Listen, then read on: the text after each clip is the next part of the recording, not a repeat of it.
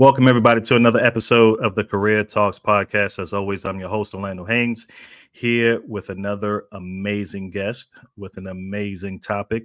Uh, super excited to dive into this because I'm sure quite a few people are in this position right now. So, uh, definitely can't wait to dive in. If you've seen the flyer, like I always say, I have Miss Patricia Ortega with me. She is the founder and CEO of the Uncommon Career Coaching Program or coaching uh, services, as well as her podcast is called The Uncommon Career. So, looking forward to diving in. Uh, let me welcome Miss Patricia Ortega to the stage. How are hey. you? Good. How are you doing? It's good to be here with you. Good, good. So, uh, before we get started, just a full transparency, uh, I had the opportunity to jump on your podcast uh, a few months back, which was really cool, super cool. Um, I think I'll drop that in the notes afterwards too. Yeah. But share with folks uh, more about you, your business, uh, and your background. Yeah, absolutely. So my name is Patricia Ortega.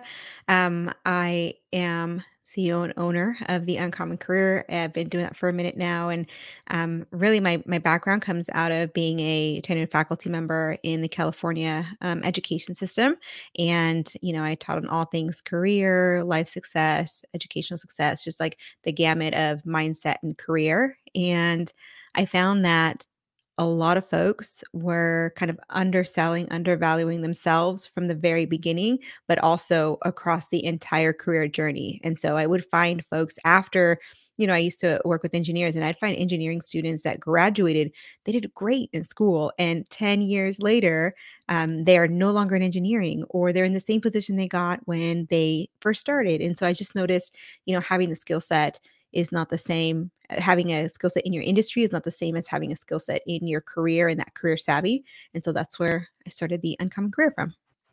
So where did the actual name though how, how did you come up with the mm. name because right there's uh, certain names i think i have a, a basic name for this podcast but i may i may rebrand it but um what what prompted you to come up with the uncommon career yeah so part of that is um, that I'm kind of a career leaper. Like I, I don't. Um, people think I'm nuts sometimes. You know, when I started this business, I up and quit a, a six figure plus position. Uh, mm-hmm. Uh, when I got that position, I quit the first secure position I had, but it tripled my income. You know, and so I do these these leaps um, that I think people think I'm a little un, uncommon. you know, um, these situations I, I like the idea of career transition quite a lot and reinventing yourself and using story to develop this uncommon career, not the usual track of I graduated in this major and then I had the, a career in that particular industry for, you know, my entire life. And I think that's becoming more and more common now that we see such a rapid change in technology, but you know, prior to my time when I was in school, when I was starting in my career, it was not very common. You you had one major and you got into a job for that one major and and that was it for a minute right and so that's where that's where the name came from i just love career transitions okay okay wow so uh just to share with folks right you're you're you're not coaching them to to pivot as often as you did in in your background but uh let's let's dive into that a little bit because uh, right we're on topic uh with mm-hmm. you mm-hmm. making that career pivot and change uh was there a specific plan in place or just by happenstance you were like hey this looks like a great opportunity and let me go for it or again did you have that plan planned out where you were gonna you know what? Let me give a year whatever it is, mm-hmm. here here and what what was that um, thought process there? Yeah. You know the first time it was very much you know, I, my faith is important to me. And the first time it was very much a faith move. Like I felt like mm. God was saying, I've got this for you. And I was like, all right, then I'm going to jump and you'll catch me and we'll figure it out. Right. so that was like the first one, um, which, you know, a lot of grace in that one. Um, but, you know, another one of my leaps was very much intentional of, okay, I see something that I'm interested in. And so let's kind of create a vision or cast a vision for what this looks like. And mm-hmm. it takes time. I think I think not enough of us, you know, not enough of us, but I mean, I, think many of us don't spend enough time really casting a vision for what we want our life in the next 5, 10, 15 years to look like. You know, we have so much going on today that it's like to think about something in five, ten years is just let me just worry about today, right? And so, but that's something that I've always done. And so I've just kind of casted this vision and thought, okay, where do I want my life to be? And I'm not going to lie to you. I thought, okay, here's a degree I have. What are hmm my options and which one affords me the life that I want outside of work while having the job that I love within my work? So I wanted both, right? And so I had to figure out what is that perfect space that I want to be in. And then from there, so there's the vision, then I had to create a strategy. So now that I know where I want to be, the next step is okay, well, what are the steps to get there? And they may be common or uncommon, right? So for some folks, it's a straight line, and for some, it's a Right. zigzag. But I was like, well, here's an example. I wanted to be a tenured faculty. And Mm, so for me, I was like, what's the fastest way to be a tenured faculty? I was like, I want to get experience in every facet of student counseling. So I kid you not, I had so thankful for this experience. I got a job at a wonderful community college, and they only needed about um, two hours in financial aid counseling. So I was like, I'll take it. But then something opened up where they were like, okay, well, can you do a little bit of EOP&S? Sure, which is a special program, right? mhm. Sure. Next thing I know, within about a month, I'm doing two hours a week. I kid you not, two hours a week um, in each of five different places. And within about three or six months, a position came up that was full time somewhere else. And I thought, you know, when everyone is like, you should work two years somewhere before you, you know, I was like, no way, I got, I have two hours a week worth of experience, right? And so, you know, I was able to leverage that experience to express how much I had learned and what I could do. It doesn't matter how long it took you to learn it, it just matters that you can do it. And Mm, that's what I really focus on is I I focus on helping people to see their experience as an asset, not just something they did before, but something that they can leverage for their future. Um, and so that's kind of how I did. it. You know, you have the vision, you have the strategy. Once you have the strategy in place, you're just looking for opportunities. You're like a radar, and you're just like, okay, mm. I'm just uh, I'm prepared, and I'm just waiting for that opportunity. And when it comes, you jump on it. And so that's where that career leap. People think I'm crazy, but before I took that leap, I've been looking at the vision, I've been looking at the strategy, and then something good Mm. comes up, and I'm like, let's jump, like let's go, you know. So that's that's how I do it. Love it. So for the folks that are watching, uh, we have a good group on there. Uh, go ahead and comment. Want to make sure the comments are working. Uh, appreciate you, Mark. Uh, just but let us know where you're watching from. Say hello. Um, so the title for tonight is how to make. Well, let me write. Let me say that correctly. How to change uh, careers. Let me get that correct. How to change career direction. So a Mhm, lot of folks are going to wonder, how did you do it? You know, mhm, what was your initial strategy? What was your initial thought process? who mhm, did you contact first, et cetera, et cetera.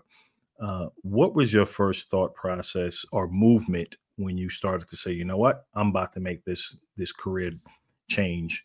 Um, mhm, walk us through that process, and then we'll get to what do you coach on now. Obviously, mm. there's an evolution of it, but talk to us about your state of mind and what you what you tackled first. Yeah, you know, I think when I first started, I didn't know as much. Um, I actually had this moment where I cried myself out of an interview. Like, it's like the dentist with the bad teeth, right? This was what very early in my career, and that was the the thing that made me realize I need to learn career. So that's when I made that, like, literally made career my career, right? So I, I've messed up pretty bad, but um, but what I've done like over time is kind of honed in on the fact that changing careers you know, making that pivot is something that happens in the middle of the Mm, process.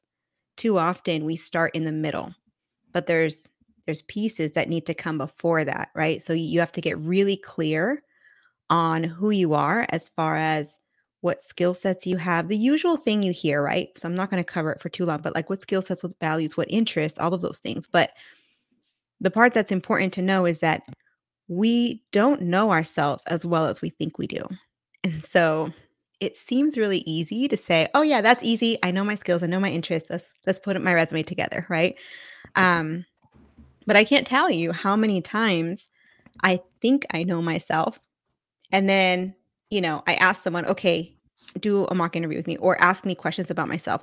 And once you have someone else in front of you where you have to actually articulate who you are, what you're mm, interested in, you realize just how little time you actually spend getting to know yourself, right? You see everyone else around you, but you don't really, you know, you never have to articulate who you are what your interests are, how your interests and your qualities differ from someone else's, and how your qualities can be um, can help you lead you to your specific position.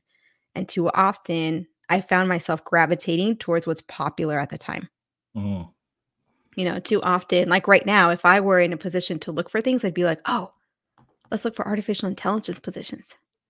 That's Yep. what everyone's talking about right now, right?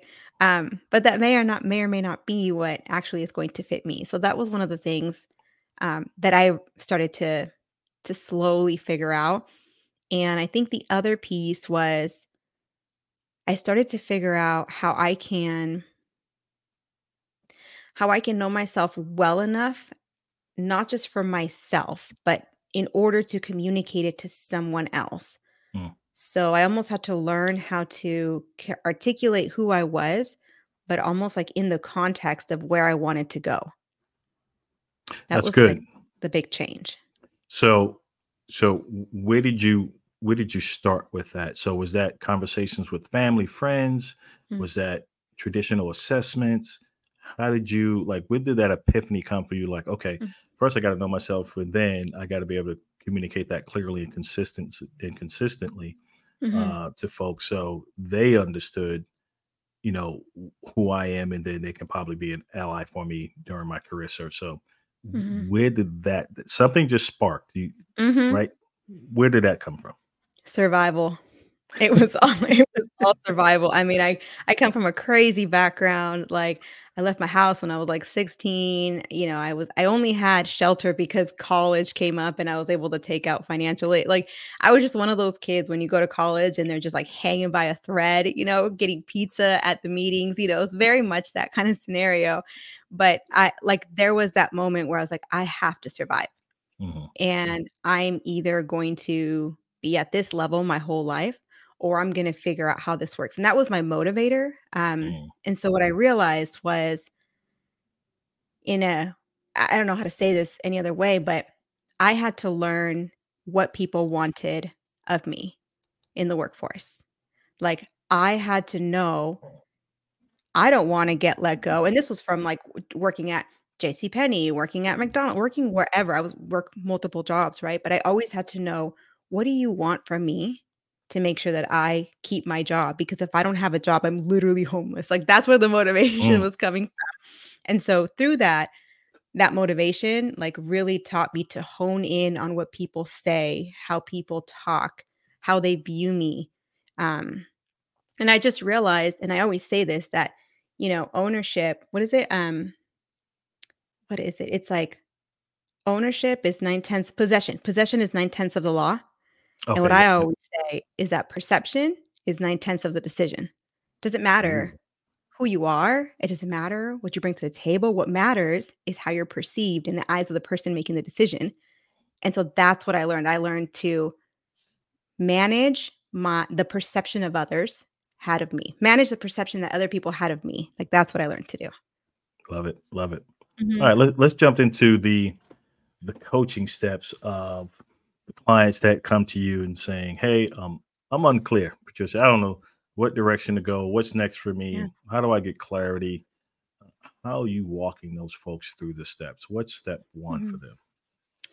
So the way I like to start, and I think I always say this, I always think that each coach has their own unique style, and you want hmm to find someone whose style like really like lights something up in you that you're like, yes, you get me, you know? And for me, one of the things that I do is, you know, sometimes we start straight from assessments, but my favorite thing to do is to say the assessments are just a tool. Like, let's start with you. Like, you tell me, and I try to just pull as much as I can um, out of the person I'm working with to really figure out what naturally comes out of you. And usually, and this is true for anything like if you do video if you um you know even in this podcast you're going to notice that the first part we're warming up. And so it's okay right? I won't feel hmm bad if someone in the comments is like yeah the first part was okay right? It's okay. But then we get into the meat of it and then it gets really good when we're like in the zone you know? Yeah. and then we sort of start to like that's when we get into the deeper parts. And so that's what i do is I try to pull out all the surface stuff. Oh i like to do budgets. Oh i like to work with people. And i'm like that's good keep pulling, right? Keep pulling, keep pulling until you get to like the core of what really drives them. So once I get that, then I'm like, okay, now we have an idea. Now it's not skewed by the limited options that an assessment gives us. Now let's go into the tool of the assessment and then have those two inform each other. Um, and then once you start getting a really good idea and confirmation about who you are, what you want out of life, what drives you, then that guides what jobs we actually look at, as opposed to going and opening up the internet and seeing every possible job on earth. Was really overwhelming. I love that. I like that you said uh, somebody put it in the notes. Yet perception is the intent of the decision. Yes, um, and that's Marvina. Thank you, Marvina, for uh, thanks, Marvina, for scribing the uh, the broadcast. So appreciate you. Um, so with that, right, step two, step two after they've done the deep dive, because mm-hmm. my thought too, I kind of do that too, in a sense to say, uh, let's get all the fluff out the way. Yes. Are you going this direction because of monetary gain, like you said, because it's the new mm-hmm latest fad AI to well, it's not a fad, but you know, is it AI? Is that what you want to jump on now? Mm-hmm. Um, have you ever had to redirect someone from a direction they thought they were supposed to go in based on those deeper conversations? Yes. Yes, yes, and yes. And this is the beauty. This is why, you know, there's all this fear of like, oh, you know, if if you show AI to your clients, they're going to they're not going to go with you anymore and I'm like, why would I ever? Who said that? oh, I hear that all the time. In in like, eh, I've heard that from multiple people who are in the industry. Wow. They're like, oh, as a career coach, their AI is going to take over, and I'm like, mm, that's only if the level of work you do is uh. is down here. You know what I mean? Like, it, you should be excited that you have more mental space to think more creatively, right? But um, Oh gosh, now I lost my train of thought because AI took over. What? if uh if you had to redirect someone from a direction they were originally thought mm. they were going. Yeah. Yes. Oh my goodness. Okay. So I'm trying to think of one story so I can give you like one clear line. So there was um this amazing um engineer I was working with, but he wasn't an engineer anymore. He actually um and I always bring up this story because it's so inspiring to me. So he got his engineering degree he worked in the field for a number of years and then he stopped for like five years because he thought he didn't like it. He literally left the field, left all that skill set, all that he did, right? And then there came a time where he really needed the finances. And so he was like, okay, well, I have this in my back pocket, but I don't think I can re enter. So what else can I do? And he wanted to look at everything except for engineering. Mm-hmm. And we really kind of did the polling, we did the assessments, we did the one, tell me a hundred things like a hundred things. And he's like, a hundred? I don't know a hundred. I'm like, I promise you, there's a hundred things you want out of your job. I promise you. So we go through that process. And really what he wanted was to develop people. He wanted to mm. Develop people at a previous position. He had developed a coaching program and he was an engineer in that position too. And so there was all these pockets of things that we looked at. And at the end of the day, what it came back to is that it wasn't engineering that he didn't enjoy it was the the fact that he felt like the core of an engineering position was not mm-hmm. mentoring and coaching.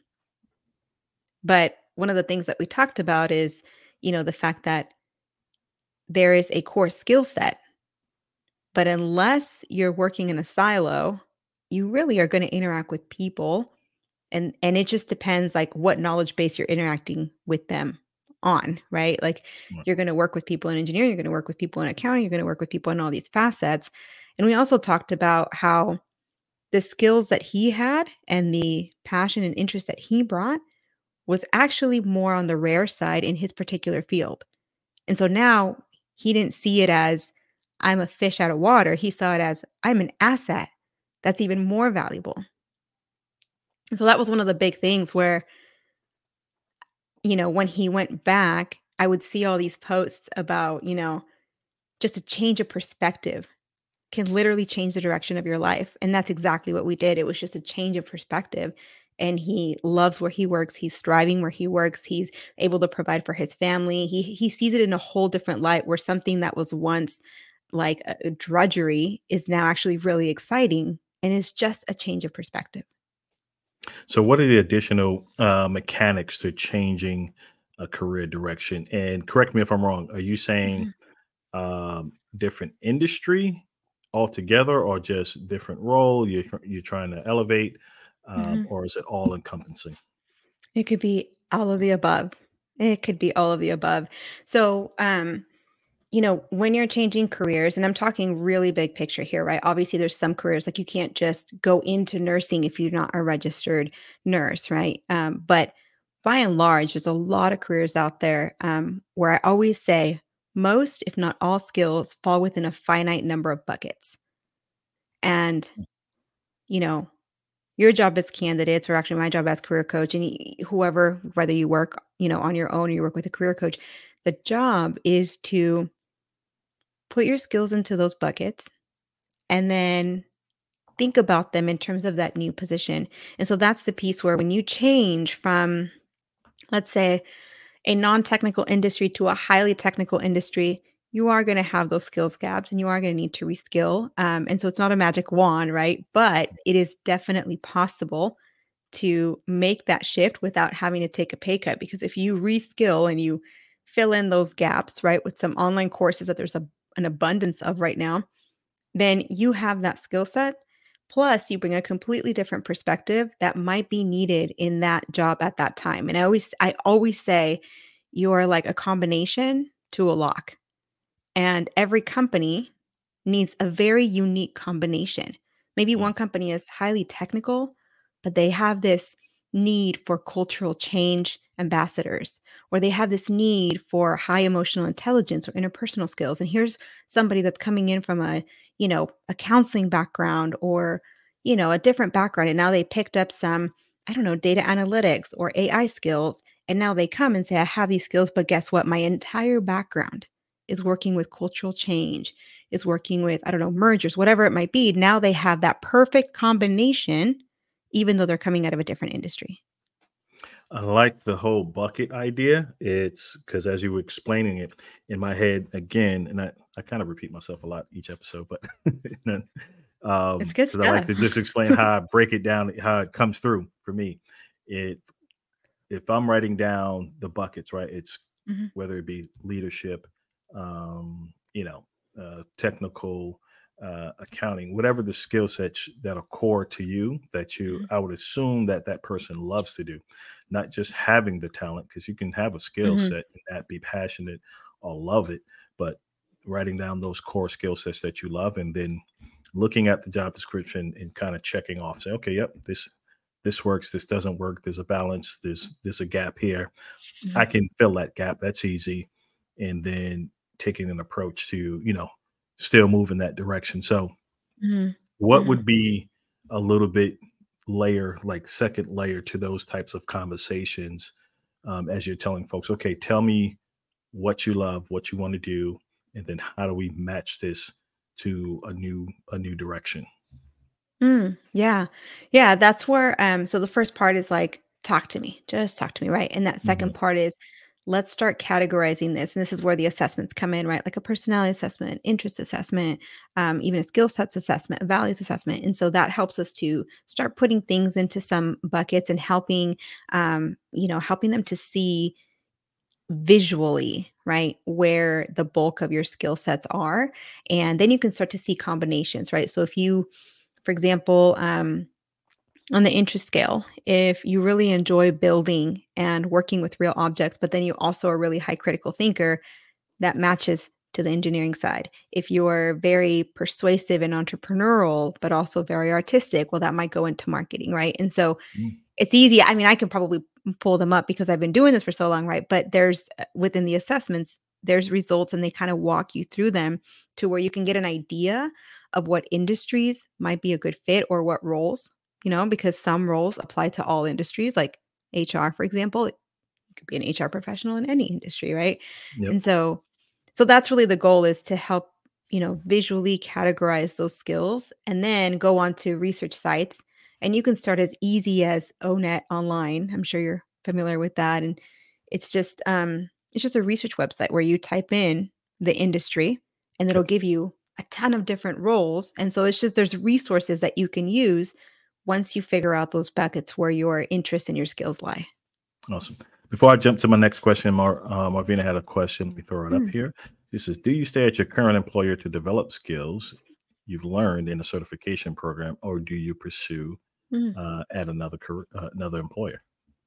that's such a great question. First question to ask is who's going to pay for it? That's the first question, right? Like, is there a reimbursement program at your current um, at your current employer? And then also at the same time, is it related to your current employer's uh, skill sets, right? And so you know, when you talk to HR, some HR, um, you know, departments are more strict than others as far as how relevant it needs to be. So you do need to do that little bit of assessment to figure out is this certificate relevant to the work I'm doing or could it could a connection be made? And then moving forward and making that proposal and figuring out the criteria of, of can it be funded. That's one of my first questions is like, who's going to pay for this, right? Um, but then it also you're looking at things like, you know, um, uh, time flexibility, right? Like, do you need to take a transition period? Is that certification program intense enough that you would need to set aside some funds, take some time off, and and have a gap between your old position and your new position? Um, so those are some of the things that I would probably ask, um, you know, to see to see which route you would take. I like that. Who's paying for it, right? Yeah, that's it. That's where your commitment goes. Who's who's cutting the check for to yeah. to upscale? So that's that's a good one. That's definitely a good one. Um, so from the uh, from the additional practical steps, we're now we're transitioning to once you've broke it all down, you extracted all this information from there. Is it now transition to the resume update? What does that Mm, look like? Is it the LinkedIn update? What mhm. what comes after that once you've uh, gathered all the data? Oh yeah. So we gather all the information. We do we do the research and we just confirm the the lane, right? Um, because we don't want too many lanes or else the message gets watered down. So we want Mm, one lane. What position are you applying for? And if you know what industry, if it's a, you know, as much as you can, you just get as much clarity as you can. Um, I actually don't start working on the resume. I don't start working on the LinkedIn. I have one core um foundation. And for me, that's the career story. I'm very much a story builder. And what I do then is we together help you to narrate your career story. And the career story ends up being longer than what you technically want to share in any one sitting with anybody, mhm. but it just gets you really clear on what your story is. And I just did a podcast episode on it. I think it, I think it's the one from this week. But when you watch a movie, you watch it beginning to end. When I create your career story, I'm creating a movie. but I start with the end in mind. And so we're like, okay, we need to know where you're going. And so if you're going for XYZ industry and XYZ role, we're going to start with that. Now let's go back to the beginning and craft a story that serves that ending. Mm. How did you become interested in this industry? When did that spark come up? Realize that you wanted to work here, not just be in that environment? When did you realize, you know, so we just kind of go through that. And then the other piece too is that we like to share, we like to share all of our accomplishments and experience. And they are important. And your mom is so proud of you but they're not all relevant to the job that you're going to. That's one of the biggest things. It's the biggest struggle um, that we have because we're so proud of the work that we do. We work hard, you know? And so that's the piece where, you know, we're constantly chiseling away at the message to remove all irrelevant details so that when you say your career story, it's impact after impact after impact in what they want to hear. And it all leads you to like this journey of ups and downs. And it leads you to, and that's how I arrived here in your office. And that's why I think this is the perfect next fit for me. That's good. That's good. So with that trend, with that career story, Mm. you asking them or prepping them to kind of master that. So in the process of an interview, they can speak to it with clarity and confidence in, in essence. Yeah, we're basically that career story. hmm Everything else, it's like a, it's like a, an explosion, right? For anyone who hmm does any kind of content and you have one major piece of content and then it explodes into all these small pieces of content, that's what we do. And the career story is the core piece of content. And so there's a lot of micro stories within that career story. And so the Like that. skeleton of it all becomes your tell me about yourself. It becomes a portion of the summary on your resume. You might pull a sentence or two for your cover letter and of course, those micro stories can be shared as part of the interview as they come up, right? Um, and so that's what we do. We do the core, the core career story, and then from there, then we take basically a transcript of the career story. we drop it into the resume and we start to build out the resume, which is really easy at that point because you've got all the best accomplishments and the most relevant accomplishments. We make sure it's got all the right keywords for the robots. You know what I'm, you know what I'm talking about. Mm-hmm. And then from there, we build out the LinkedIn and we start preparing for the interview. Love it. So I'm gonna switch. I'm gonna pivot and yeah, let's, let's share some of the the things you're seeing folks do that they shouldn't be doing that you know that may be out there still folks are saying hey do this do that when it t- mm-hmm. come time to your career uh, change or direction um, share the don'ts in this mm-hmm. process in current time yeah um well this is like a double negative but don't not use artificial intelligence. Mm. i mean it makes your life so much easier. Like don't don't waste time trying to come up with the perfect bullet. Drop it in a chat gpt ask it for five different variations you know wordsmith the one you like and you're done. You're it, you know use it as a brainstorming tool. Whatever phase you're at drop that question to chat gpt all you just need a couple thoughts to get you going and then you can make a lot more progress. So that's one of them. Um i think the other one and this is this is like old as dirt so it's not new but i still think no matter how much I hear it from colleagues of mine in the career industry, I mm. still see so many people that overemphasize the resume and use it as their starting point. Mm. And that's, I still see that a lot. And I think the resume is important, um, but I don't think you should start there. And I definitely don't think you should end there. I think it's a piece of the puzzle that should take a little bit of a backseat. We we we do the career story, that's the core right? Getting clarity, getting your career story. That whole first piece is the most important as far as I'm concerned. And then, you know, we spend some time doing the resume, maybe like a day or two, and that's it. That's it. You're done. You're done. Like you're done with the resume. and then the rest of the time, it's like, okay, let's stir the water. Let's, you know, start meeting with folks let's you know see who has positions available. Let's start talking to recruiters. Let's start reaching out to managers. Let's start providing some solutions because mm-hmm. we get too muddled in the i'm applying i'm applying i'm applying i'm applying which is good. You should apply. But if you're just applying and waiting to hear back and that's the only interaction you have it's just not enough nowadays. So you just open up a new lane right mm-hmm. conversation. Okay. okay. I was going to ask a different question, but I like I like where we're going here, which is still, uh, you know, making sure you're you're doing your career transition or career change, career direction correctly. So part of that is that same old adage. I think a lot of job seekers do, like you said, they're just posting and praying, or applying and praying and waiting for feedback.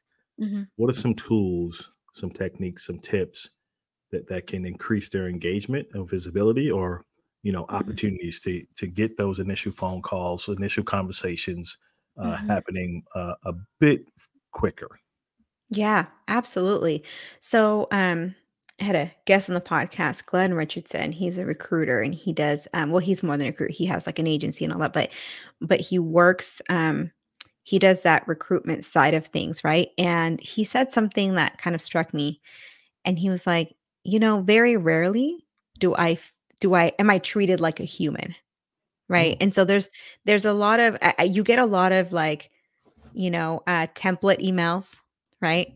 Um, you get the um things that how can I say this?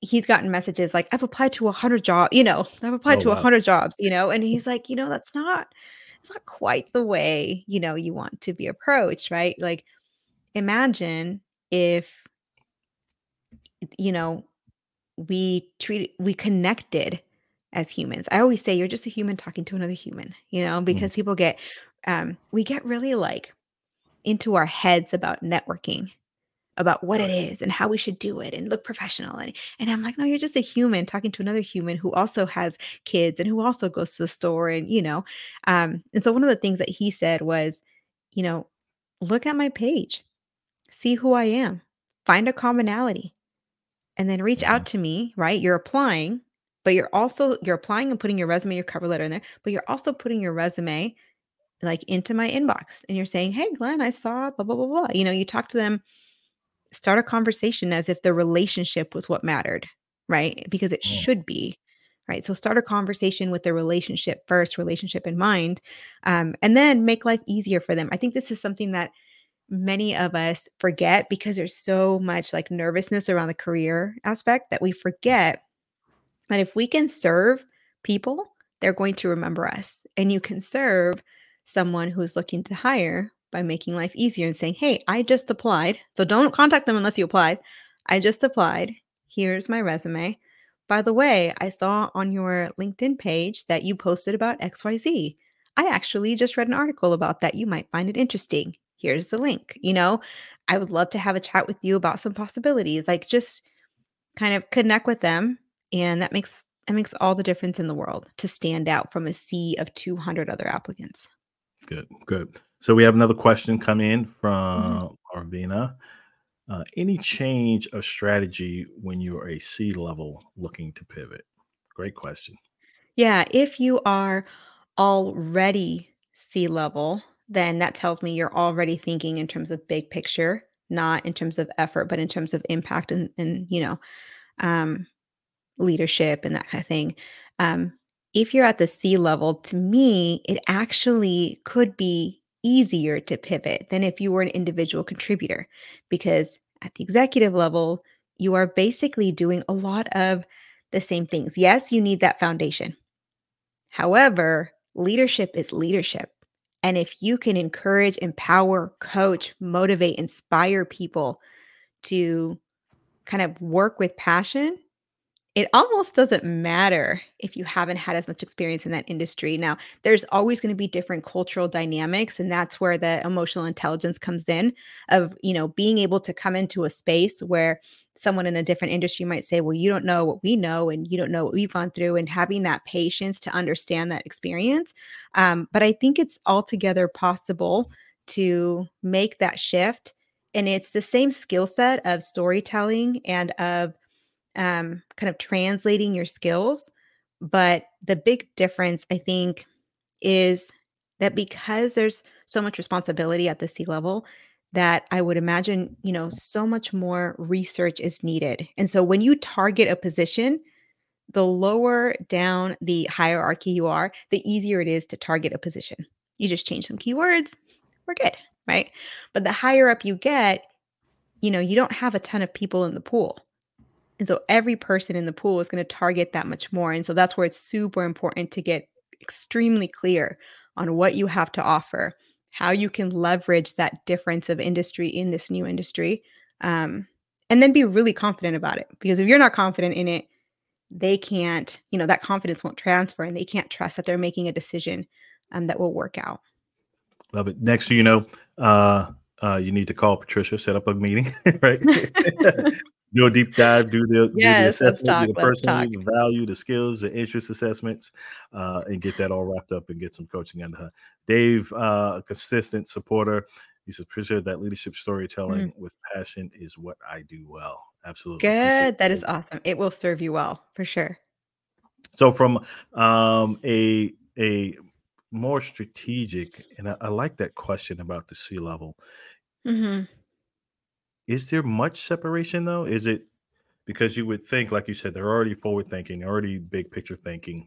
Mm-hmm. Um, does the strategy or expectations get more granular or completely different from a mid-level or entry-level person starting their career? How is is the strategy much different at all? I mean, I think there's so many ways to go with this. I feel like that technicality of the work that you do seems to be more significant at the individual contributor level, right? Mm-hmm. So either if you don't have a certain skill set, it's more likely that you'll need to learn that skill set as you transition, right? Um, but I do think that as you go into leadership positions, the knowledge base is incredibly important, right? Mm-hmm. Knowing the history and, and, and all of that.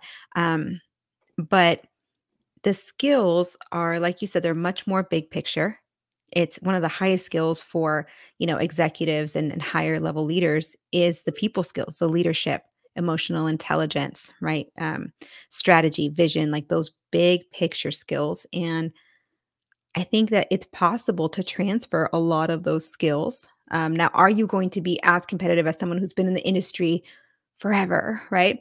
It's possible that in some cases you might not be as competitive, but just like in director level positions, management positions, just like in those positions, when you bring something new from a different industry, you could be the odd man out, or you could be the diamond they Mhm. didn't realize was coming. And it's up to you to build that perception, to build that story, and to carry it well so that they believe it as much as you do.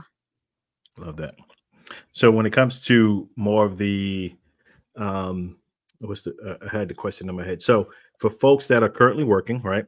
Folks that are Mhm. currently working, is that strategy how how visible can they be? Right? It's How different when you're not working, you can get your little banner saying open to work Mm, and things like that on there. You can be more vocal, but when you're you're kind of in stealth mode a bit, right? yeah. Yep. Which is fair. That's totally fair. right? Because you said earlier, right? The best time to start looking for one when you kind of have a have a role, but Mhm. how more in depth or more strategic should their job search be? What are they Mhm. leveraging the most at that point because they can't be as visible? You know, I think the biggest piece of visibility is that open to work sign. Like that's the biggest one, right? hmm Um, I honestly don't recommend like this is me personally. Everyone I think it's a hotly debated topic, right? Because my whole bit is perception is nine tenths of the law. I do not actually recommend to put that open to work. Now, there's going to be comments that are like, "What are you talking about?" Right? More opportunities, and that is certainly a a strategy to that. There's certainly mm, you know validity to that. Um, but I'm always of the mindset of you know, let's make you the sought after professional as opposed to you saying, someone come to me. You know, I, I would much rather help someone to get so clear on their message and to do their SEO, their search engine optimization on their LinkedIn and their about section. Um, you know, I've helped someone make, you know, resume videos and profile videos, and they've had people come to them from different industries altogether that we didn't optimize for that they're like your video looks so cool like h- let's Mm, have a conversation just to just with that you know? And so i think there's other ways to become visible to be scouted as opposed to um as opposed to sharing visibility in terms of i'm looking for a job. Like you can be visible as a highly competitive candidate with the value you bring with the thought leadership so it's more of becoming visible with what you give not necessarily being visible with what you need Love that. Love that. So for folks that are watching or catch the replay, I hope you really honed in on that. Um, Mm, because to, uh, to me again it's like create content do something that separates you in that space mhm, uh, from a place of value adding value on the platform making sure you optimize the whole thing there i think mhm. that'll bring more visibility and opportunities to you i call it the vco method visibility creates opportunity All so right. uh, so i love that that you share that concept versus just you know putting that out there because i think that's Mm. almost the same as and again, we can get a lot of controversial comments, Right, but here we go, here we go. it's almost the same as just applying and praying, right? I'm Mhm, applying, I'm stating that this is where I'm at in my career. Um, I think my res I think my profile is up to date. I don't know. My resume may be up to date, and I'm just clicking easy apply, easy apply, mhm, easy apply. Or you're putting posts out there saying, Can anyone help me? Yeah, mhm, I, I get you need to help, but I think you need to be uh, create that career plan, have a have a more uh, strategic plan, and that might be cause that might cause you to come out your comfort zone, like mhm, like Patricia said, and create that SEL Right? How do you be more seen on the platform? Because that's the that's the massive platform, like the. Indeeds, the Career Builders, the Monsters. They don't work anymore. Mm-mm. Right? Ninety percent or, or more recruiters and employers are jumping to LinkedIn Mhm, uh, to find, in unless they're doing TikTok and all the other platforms there. But for the most part, I don't think um, using that using that uh, I don't even know what you call it, the little open to work thing Oh, the banner. Yeah, the banner. Yeah, yeah. I'm kind of like, eh, don't don't do it either. yeah. It's almost like I'm open to dating. Yeah, right? Okay, that's such a great analogy. Oh, I'm I open to wouldn't. I You don't wouldn't go really put after it that. out there like that. You just prepare yourself for for the opportunity. Put position yourself in right, you know, in right environments to uh Mhm, to be sought after, like you said. So love that, love that. mhm, mhm. Uh, we're we're coming up on time. So um, where what am I missing? What other strategies can we share um, that I haven't touched on yet? Um, I think one piece that we haven't yet talked too much about is the immense opportunity that there is on LinkedIn. If you want to hear Mhm. more about that, check out Orlando's episode on the Uncommon Career because he did an amazing job of sharing just what an opportunity LinkedIn is. I mean, I don't think I didn't realize and before my time it there wasn't an option to Mhm. connect with people at any level, right? Um we each have skill sets, knowledge, talents, right? And so in a world where only, you know, music musicians and sports stars, right, can go from rags to riches, right, because of their Mhm. talent, we are now in this like, you know, I don't know, flat flattened world, flat earth, whatever you want to call it, right? Where um everyone technically has access for a very low, low, low um, price or whatever you want to call it, right? Um, you have access to people and you can be really savvy about how to get visible in front of someone specific and then make contact publicly through comments and likes and then find that commonality get a comment back that shows hey they're raising their hand. You're kind of cool. I agree with Mhm. you. Then you say okay well let's go into a private room. Let's go into the the message messenger right? And let me let me just see if we can have a 5 minute chat. Right? Like never before has this opportunity been there and i just think it's not leveraged enough Huge, huge point. Mhm. Huge point. Because I, I I always say that there's no other platform where you can reach out and connect with folks globally in a matter of seconds. yes Right. The the reach and the visibility is insane. Like Mhm. you're meeting folks that you would have never connected with, Mhm. uh, living your everyday life if it wasn't for, you know, LinkedIn. Mhm. Insane and the fact that we're not um, job seekers or maybe not and we're not right neither one of us is saying this is a blanket statement for all job seekers but i think uh, we've been programmed so much to just do one way Mhm. sometimes when new platforms like this and ai come into play the the resistance to change becomes more difficult We're like i never Mhm. had to do that before now you do right Yeah. Yeah. Right, I you- you remember someone we were going through the career process and they were like, "Why do I have to talk to people? Why can't I just apply for a job?" You know? And I was like I was like, "Let's let's switch this a little bit." Like instead of saying, "Why do I have to talk to people? Why can't I just apply for a job?" And it's not it's very normal, Yeah. right? It's very normal because it's changed. There's nothing wrong in thinking that um there's nothing like wrong with you if you're thinking that, but it does mean like if we could just change that instead of saying, "Oh my gosh, I have to do this extra thing." You can say, "I now have access to some of the most talented, most influential, most powerful decision makers. And I can put myself forward and create opportunities for me that were never an option before, absolutely you know? And absolutely. and you can work with someone to help you do that. Uh, so David has a question. He says, um, "What is your advice for a video value add format?" Hmm, is that in terms of like what should you share on video? Yeah, clarify that, David. If, if you mean in what type of value content you should be putting out there.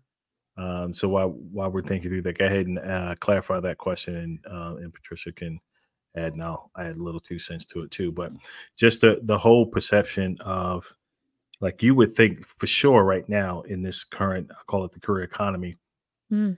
where folks need to transition, right? It's um whether they're looking to go straight entrepreneurship or just go, you know, vertical in their career or Mhm. transition complete industries, like a strategy is is somewhat foreign for folks. Mhm. Um and I think that they just have to make that investment in a coach. And I'm not pitching this for for you to say go ahead and call Patricia or call me or call whatever coach in your state, but Mm.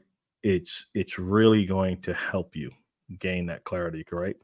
Mhm. You're you're just in a boat tossed being tossed to and fro, not knowing where to go. You I think when uh Dr. Jasmine Escalera talks about it a lot. Mm. You could be jumping from one um co- from one toxic environment into the next and not Yeah. even know it because you didn't take a time to kind of clarify and see direction. So that's that's really I'm telling you, get with a coach, folks. Get with a coach. That's so, So, yes, true. Uh, David said content. So, what is your advice on for video value add content? Um, you know, depending on what industry you're in, you can share sort of your thoughts on current news and events. One of the easiest way because I think it takes time to get into the mindset of what do I share if it's not something you're normally doing. And Mhm. as professionals, if we're not in the career search, it's very possible we're so dedicated to our work, we're not used to putting out content and being a creator, right? The way everyone mentions. And so one of the easiest things to do is to pull up an industry uh, you know, topic, some current event that's happening in your industry mm-hmm. and you should read through it. Something is going to hit, right? Because you're in that industry, you're in it every day. Something's going to resonate with you and you're going to have some thoughts. And so then you just hop onto video and say, Hey, I saw this article. It's linked below, but I just wanted to share a couple thoughts on it. What do you think? Let's start a conversation. And it's really simple and it gives you an anchor. But that, that's fearful for a lot of folks. It can be. Yeah, Yeah. yeah. David said something else. He said, uh, "Speaking advice to an audience like business attitude uh, is, is in the way that is in the way I lead." So I, I like that. If you're talking about business attitude, if that's the topic, um, Mhm. that's definitely unique. I, I don't think I've heard anyone speak to that point. Um, so if you're to Right. to Patricia's point, break it down really small. I mean, Mhm. you can make one minute sound bites. You don't have to have a 40 minute, you know, onslaught of you just being talking head. But make, you know, make a one minute clip, drop one tip. Two Mhm. days later, drop a second tip. Or if you want to do once a week, you know, and um, just be consistent. So once you start that journey, uh, David says he's, he's like he's throwing forget forget his comfort zone. uh, so That's funny. just just stay consistent. So something I've learned oh, uh, a few months back is commit first, figure out the rest later. Right. Mm. So commit to doing the content, commit to doing it once you put it out there, but just know, you know, keep yourself on a consistent cadence because you will then start to train the audience, Mm-hmm. Yeah. train the, the followers to like, oh wow, Dave was putting out uh, whether it be an article, whether it be a video or carousel, whichever Mhm. format you choose, newsletter. Um, stay consistent with it and you'll Mhm. start to you'll start to see what happens for sure. Because Yeah. Patricia and I can tell you probably ton of things that tons of things that happened when we started sharing content on LinkedIn. That's that's happening behind the scenes that we may may or not be putting out there on the profile, you know, on the platform. So Mhm. uh that Yeah. and then set your appointment with Patricia. I'm always open to it. I've got the um the executive coaching side with the career winner circle. And then with the uncommon career, I work with individual contributors and then also first line managers and um, mid level folks. Awesome, awesome. Yeah. So before we close, uh, share with folks where they and you just touched on it too, but share with folks the best way to contact you and consume your content and set an appointment with you. Yeah, absolutely. So if you're kind of just getting started, you just want that inspiration, you can head over to theuncommoncareer.com. Um, you'll see my website there. I've got a podcast, the Uncommon Career Podcast. Big surprise. Um, and then again, I do coaching um, on the executive level. I partner with Career Winner Circle because they've got an amazing platform, an amazing structure, and arsenal of executive coaching resources that we can uh, pull from. And then if you are um, early, mid career, um, middle management, then the uncommon career is going to get you some better rates. Awesome, awesome. Uh, question I always ask my guests: um, What gets you going, and why do you do what you do? Yeah. Oh, you know what? I forgot something. Grab the checklist. I've got a career checklist that walks Oh. you through the five steps that I walk all my clients through to get hired. And that's theuncommoncareer.com slash checklist. Awesome, awesome. Thank well, and you. we'll also drop that in the show notes after this. Thanks. But you were asking um, what drives me, right? Mm-hmm.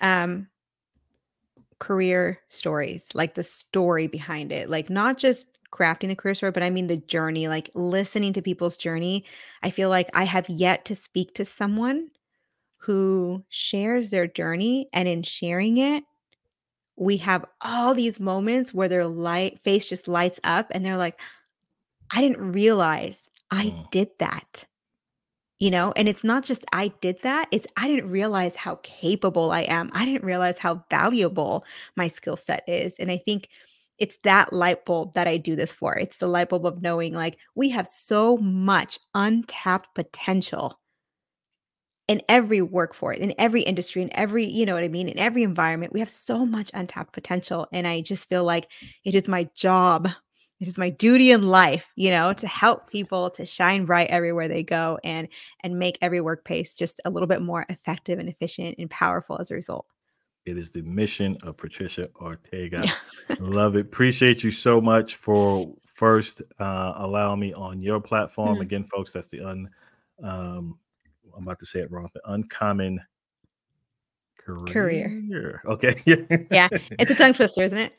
the Uncommon Career podcast. Uh, definitely check it out. And um, the information you shared, some of my personal takeaways, which I love. You mentioned the career story, but beyond that was the the micro stories. Mm, mhm. So I love that the micro stories, like how you say this is part, but then it sprouts out into a bunch of little micro stories. So I like Mhm. that. That might you might need to put that into like a uh, PDF, ebook, carousel, something. I don't know. Oh, it's in the works. There you go. There you go. Awesome. So, folks, make sure you follow Patricia, connect with her. Any questions you have post this broadcast, uh, go ahead and tag her in them. I'm sure she'll be super happy to answer those. Just don't try to, you know, extract too much free information from her. You know, that's funny. Always happy to in- help. You're right. make the investment. Don't ask for a three hour session for free. No. Uh, make the investment. Get with her to improve your career. Any last parting words for the viewers that are watching us? Hmm. Last parting words. Oh, I heard it on someone else's podcast actually. Um, Stay on Course was the podcast. And she interviewed Gary Vaynerchuk's ooh, grandson? Son- No, grandpa. I can't remember. Grandson? Good. Really? Grandpa, grandpa. I think it's Okay. grandpa. I'm butchering it. But anyways, he said something. If you don't like the work you do, it's so simple. If you don't like the work you do, get out. Like Yep. that's what he said. If you don't like the work you do, get out. And I thought, that's so simple, but that's so powerful. We'll leave it there, folks. We'll see you next time here on the Career Talks podcast. Take care. Thanks, everyone.